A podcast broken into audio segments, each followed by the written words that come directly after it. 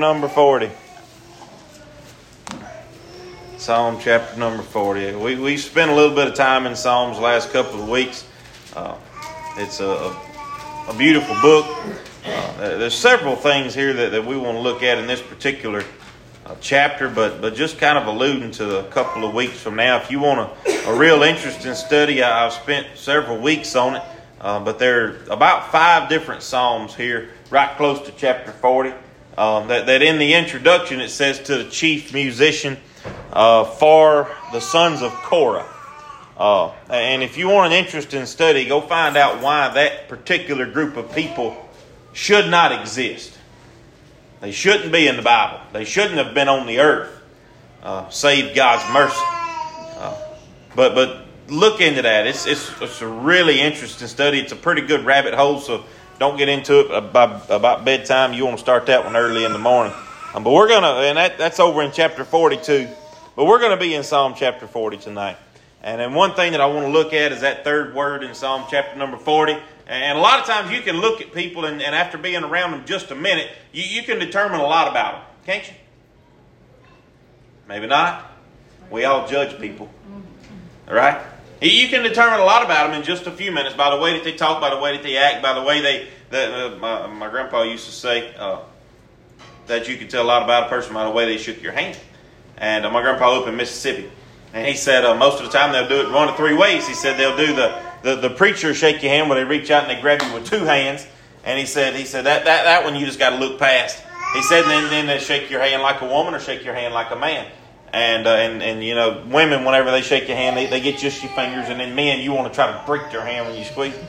But you can tell a lot by a person by, by the way that they act whenever they introduce themselves to you, by their demeanor. You, you can tell a lot about a person, for example. I know that Miss Marietta is probably short of patience. You know I know that? Because she don't give us a chance to catch our breath in between verse 1 and verse 2. Am I right? Okay. I thought Brother Randy may have he did, so. I think we're all just a little bit short in that area every now and then. But, but uh, David, he, he said, I waited patiently. And David did something. A lot of people have fussed at David jump all over David for what he did and, and, and will question God and why he said that David is a man after my own heart. But, but David had a lot of attributes even before he messed up, even before he, he really, before he committed adultery and murder. David was a man to be spiritually envied. He, he was a man to look up to, look up to. He was a man that had a lot of what we shoot for in life. And he said, I waited patiently, verse number one of Psalm chapter 40, for the Lord, and he inclined unto me and heard my cry. Uh, before I forget tonight, Miss Michelle texted me just a few minutes ago. They just left the ER with Brother Robbie. He has kidney stones, plural. Uh, so if y'all would pray for him uh, throughout the night. Anyway, uh, don't want to forget about that. He he was in pain today, and apparently it got really bad. But a lot of times, whenever we pray for God for for relief or for blessings or for mercy or for grace in our life, a lot of times it seems like He don't hear us. Do y'all ever feel that way? That that, that you're, you're praying to God and you're asking Him to God help me, God lead me, God guide me, God give me grace, God give me patience, God help me with, with mercy. God, God, I, I, need you right now. I need you to show up in my life. And, and, a lot of times it just seems like, God, where are you? Where you at? I know I can't be the only one that's ever thought that. God, I need your mercy. I need your strength right now. I just don't think I can make it. And and then down the road, you see, well, God was in it, but He wasn't in it the way that I thought He was. God gave me grace, but He did not give me grace the way that I thought I needed grace. God gave me strength, but it came at a different time than when I thought that I needed it. And in the long run, if we can look back on those situations, we'll see that we have benefited drastically by things happening in God's timing. The problem is, we don't want to wait. We want it right now. This generation that, that we're raising right now, and even the, the generation that's in school in between me and the, the kids in school, the, the whatever generation alphabet they're known for, uh, the, I call them the instant gratification generation because that's what they are. And, and even my generation, we're the same way. We want everything right now. And you know why? Because they're giving it. they're giving it. I had a guy tell me a while back, he said, he said, I sure wish kids today knew patience. And I said, I agree with you 100%. He said, You know how we can teach them patience? I said, What's that? He said, Close the grocery stores. He'll teach them patience. He said, Because whenever they have to go milk a cow, they'll learn to be patient for that milk. Whenever they have to grow a tomato, they'll watch it. And, and they're not going to eat it when it's that big. And as it grows and as it grows, they're going to wait for it to turn red before they decide to eat it. And, it, and it'll teach them patience. I said, Yeah. But it goes a whole lot further than that. We need patience spiritually as much, as much as we need patience naturally. David said, I waited patiently for the Lord, and he inclined his ear unto me, and, and he heard my cry. Verse number two, he brought me up also out of a horrible pit, out of miry clay, and set my feet upon a rock and established my goings. There was about a year that went by, not quite a year, from the time that, that David saw Bathsheba and committed adultery with her to the point that he stood before Nathan. About a year. And David said that for that year, for that period of time, we don't know exactly how long it was, but for that period of time, he said that my sin stood before me. I believe that every day David woke up that he knew what he'd done. I believe that every day that David woke up that he was haunted in his mind, in his spiritual life. I don't believe that he wrote a bunch of psalms during that particular time. And a lot of the Psalms that, that are even uh, historically, not necessarily in the Bible, but historically dated, uh, are dated toward the end of David's life and not toward the beginning. And so it's after he has come through this and after he has come past this. But he said, My sin is ever before me. Meaning that whenever he woke up, it was there. Whenever he went to bed, he was there. Whenever he studied, whenever he tried to praise God, there was always something between him and God. And it was his sin. He said he, brought me up out of this miry clay, out of this horrible pit. That whenever God listened to him, after God sent Nathan toward David, everybody needs Nathan. When God sent Nathan to David, and Nathan said, David, thou art the man. At that point in his life, the whole world knew what David had done. David came and, and he even admitted it to himself and to God. And he didn't say that he had sinned against Uriah. David never said that he sinned against the people of Israel. David never said that he'd even sinned against Bathsheba. He said, I've sinned against you, my Lord. And whenever David got to the point that he could repent of his sin, I believe that that is the place that God brought him out of this pit. That God brought him out of this place of, of distancing himself, that out of this place of, of spiritual famine, of spiritual drought he said that whenever it was time, whenever God had, had worked on me and worked with me, and, and I waited patiently for the Lord, and He brought me out of this place. He established my goings. He put a new song in my mouth and even praise unto our God. And many shall see it and fear the Lord and shall trust in the Lord. Blessed is that man that maketh the Lord his trust and respecteth not the proud. As such, turn aside to lies many, O Lord God are thy wonderful works which thou hast done, and thy thoughts which are to usward. They cannot be reckoned up in order unto thee. If I would declare and speak unto them, they are more than can be numbered. Can we say something like this whenever we're going through a spiritual trial? Let me put it this way. If you're in a sports game and your team is down 30 points do the cheerleaders, start cheering, yay, great job, wonderful, awesome. Do they start patting everybody on the back when they're down by 30 points. It's kind of hard to, to congratulate somebody who is lost. You're not going to congratulate them on a victory for sure. And so, whenever we are going through a spiritual trial, whenever we're going through spiritual trouble, whenever we are in the place in our life that we have to wait patiently for the Lord, that is not a place that we often worship from. And in the same way, that is not a place that we often find ourselves to be, to be spiritually motivated to worship, to serve, to read His Word. It's just not.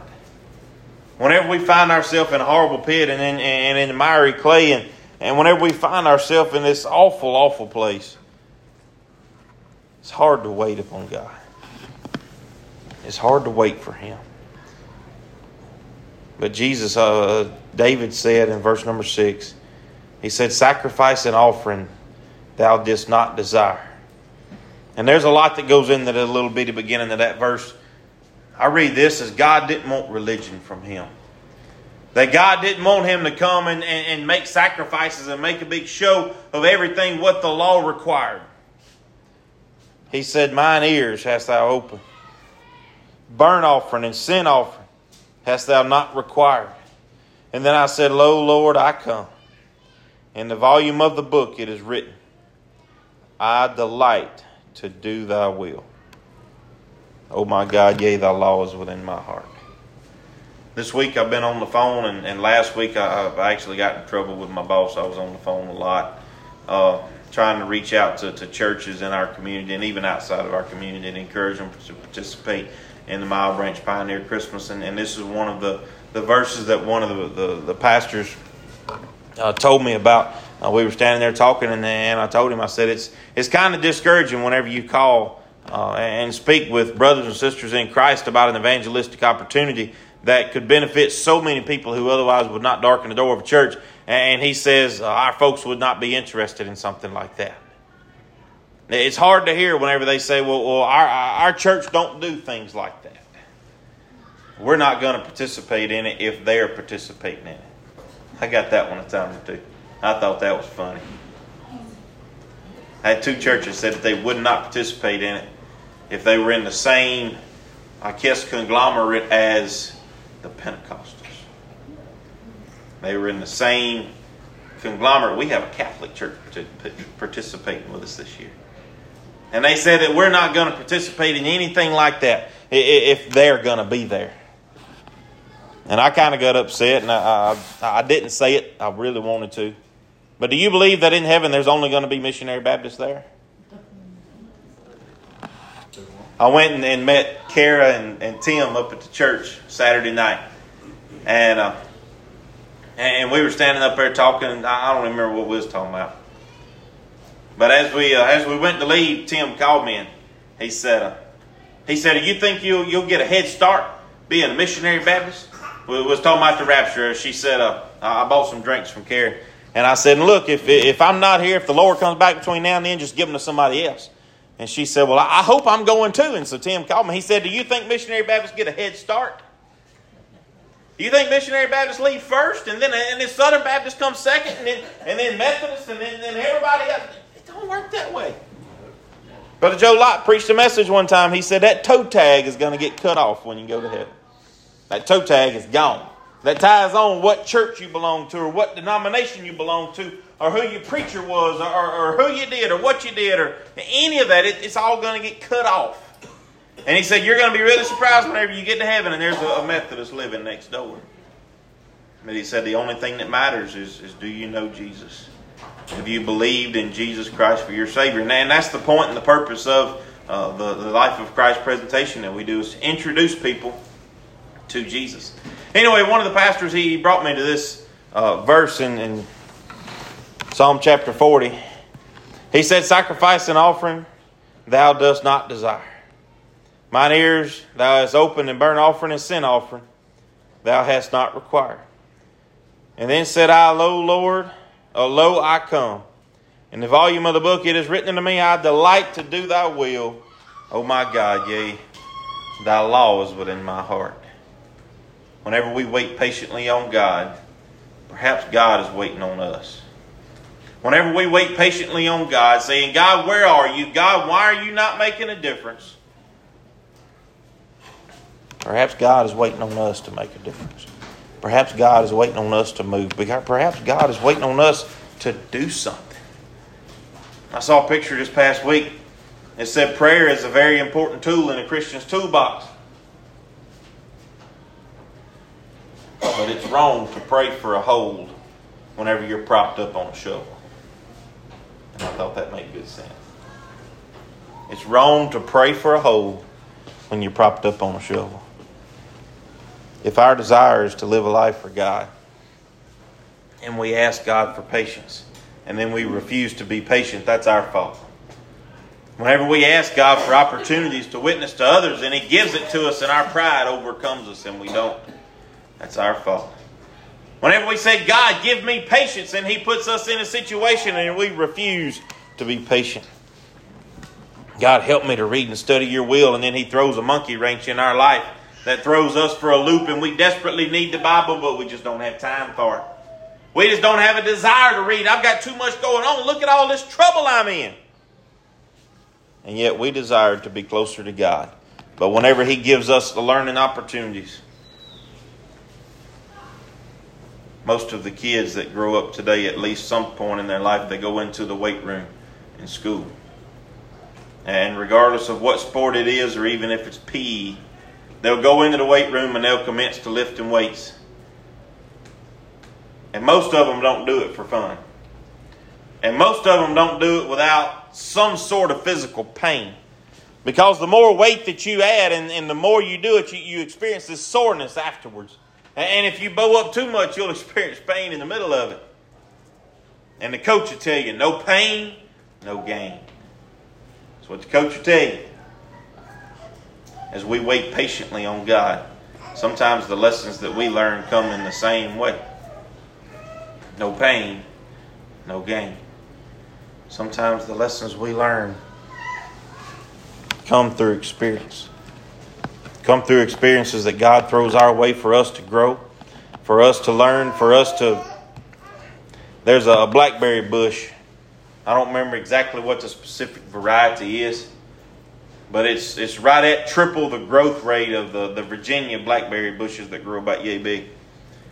And the reason that the, the growth rate of it is tripled is because it grows up to three new shoots per old shoot that's cut off. So, regular blackberry bushes, for those who may not know, they only produce fruit on new branches. They do not produce fruit on old branches. It, it don't happen. Once a branch is, is grown and produce fruit, it's never going to produce fruit again. It's going to produce shoots, and those shoots will produce fruit. But this particular variety, instead of producing one shoot, from a cut off branch, it will produce three. And so the growth rate of it is faster. The fruit production rate is faster. But you, you know how you're supposed to get that new fruit? Supposed to prune them. You're supposed to cut them back. Orange trees, satsuma trees, lemon trees, they only produce fruit on new growth. So you're supposed to prune them. Every fall, or no, uh, every spring with the citrus, every fall with the, the, the berries, you're supposed to prune them. You're supposed to cut them back you're supposed to you're supposed to stress that plant. It stresses that plant. It forces it to I don't know the biology behind it. Forces it to work harder to grow. And that strengthens the plant. Whenever someone lays around, sits around, it, it causes muscles to atrophy. Whenever you don't use them, you near about lose the ability to. And so, what pruning does is it, it forces that plant to grow. And a lot of times, what God does to us is throwing us in situations where we are forced to grow, where we are forced to work, where we are forced to fall on our knees and beg Him for help, where we are forced to go into the Bible. I should have written it down, but I didn't. But uh, as, as I was working Monday, I was listening to James Earl Jones. He was reading the Bible to me on a on an app, Bible app. And it was one of the books in Psalms. I don't remember which one it was. And, and it struck me because it sounded like incorrect grammar. And it said that, that God's words is. God's words is. And it, it struck me because the, the Bible's not supposed to be wrong. The Bible's supposed to be grammatically correct. And, and, and, so I paused it right there, and I, I just got to thinking about that. And, and, God's words is. And a lot of times we'll say that this is God's Word. Right? That's what I've said all my life. This is God's Word. And we'll say that somewhere in here is God's Word for you. Somewhere in here is God's Word for me. But at some point, we have to believe that every word in here is God's words. And that these, this isn't a psalm that David wrote in and of himself, but this is a psalm that David inspired God, uh, God inspired David to write and pen down in the gospel. And whenever he did that, this became the words of God. And so while we read it from the perspective of David, we still must understand that these words come straight from God. And David said, I delight, verse number 8, to do thy will, O my God. Yea, thy law is within my heart. Verse 9, I have preached righteousness in a great congregation. Lo, I have not refrained my lips. O Lord, thou knowest I have not hid thy righteousness within my heart. I have declared thy faithfulness and thy salvation. I have not concealed thy loving kindness, thy truth from the great congregation. With, uh, withhold not thy tender mercies from me.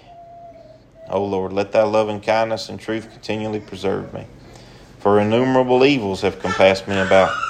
Mine iniquities have taken hold upon me, so that I am not able to look up. They are more than the hairs of my head. Therefore, my heart faileth me. And, and we're not going to dive into this verse very, very deep, but if, if you want a very interesting study, this is verse 11 and 12 really is.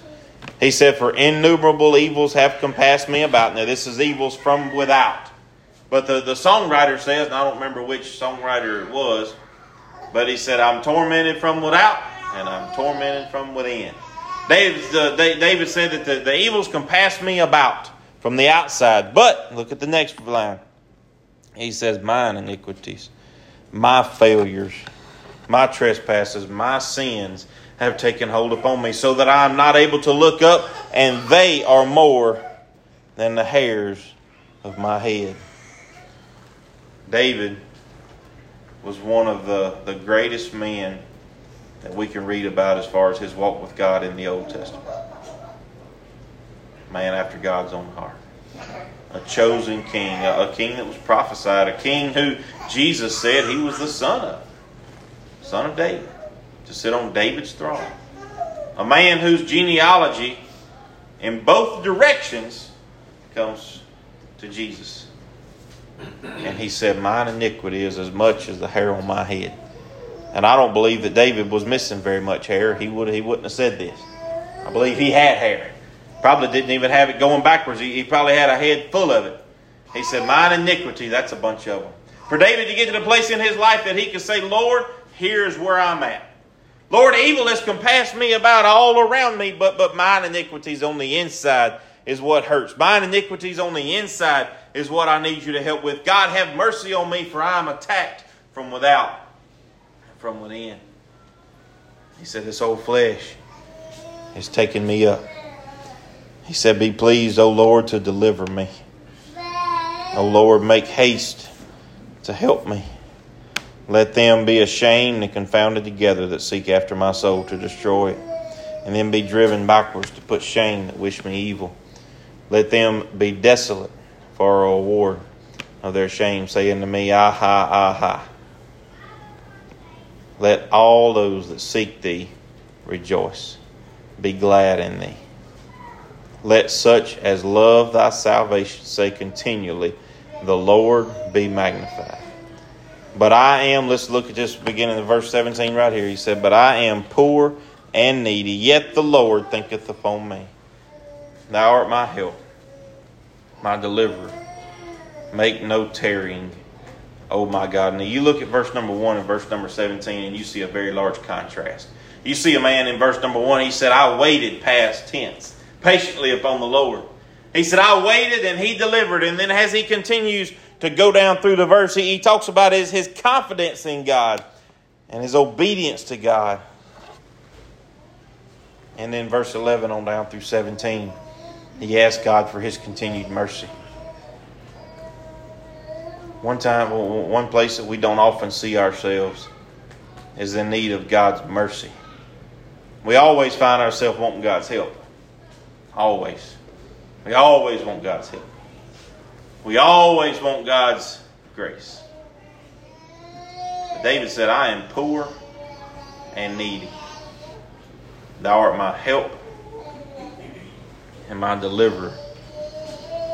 And then he says, God, hurry up. He said, make no tarrying. He said, don't get, don't, don't, don't, don't drag around. Make no tarrying, oh my God. this afternoon whenever we pray to God, and, and we've been studying on the walk of a believer, and one a very important part of that is, is realizing and understanding that it's all in God's time. That, that regardless of the way things may be coming at us, we can't see the whole picture. It's like in the, I don't remember what country it was in, they, they used to show that, uh, that they had these gardens and they had these, what do you call them bushes? Almost like box bushes that they made the mazes out of. And they would grow way up high. And from inside the maze, you couldn't see where you at. But what they would do is they would have the balcony of a porch, or they would build a tower on the outside of the maze. And from the top of that porch, or from the top of that balcony, you could see down in the maze. We're in the maze, God is on the balcony. Does that make sense? We're in the maze. We can't see what's in front of us. We're just trying to make our way through this crazy, chaotic life. But God is on the balcony watching. And He knows what we're going toward, He knows where we're going from and He knows when to intervene. He knows how to intervene. And our job is to wait patiently upon the Lord, realizing and recognizing that we are poor, we are needy. In verse number 11, David said, Withhold not thy tender mercies and thy loving kindness, for thy truth continually preserved me. I pray to God that we could remember those verses, that we could hold them tight, knowing and understanding that God gives us grace God gives us mercy. God gives us love to live every day that we should be about His work. He didn't want offerings and sacrifices from David. He wanted obedience from David, and that is what He wants from us. He don't want religion. He wants us to present our bodies. He wants us to present our lives. He wants us. Well, we have a verse for song. We're going to ask a verse of invitation. If someone has something on their heart, we invite you to come at this time.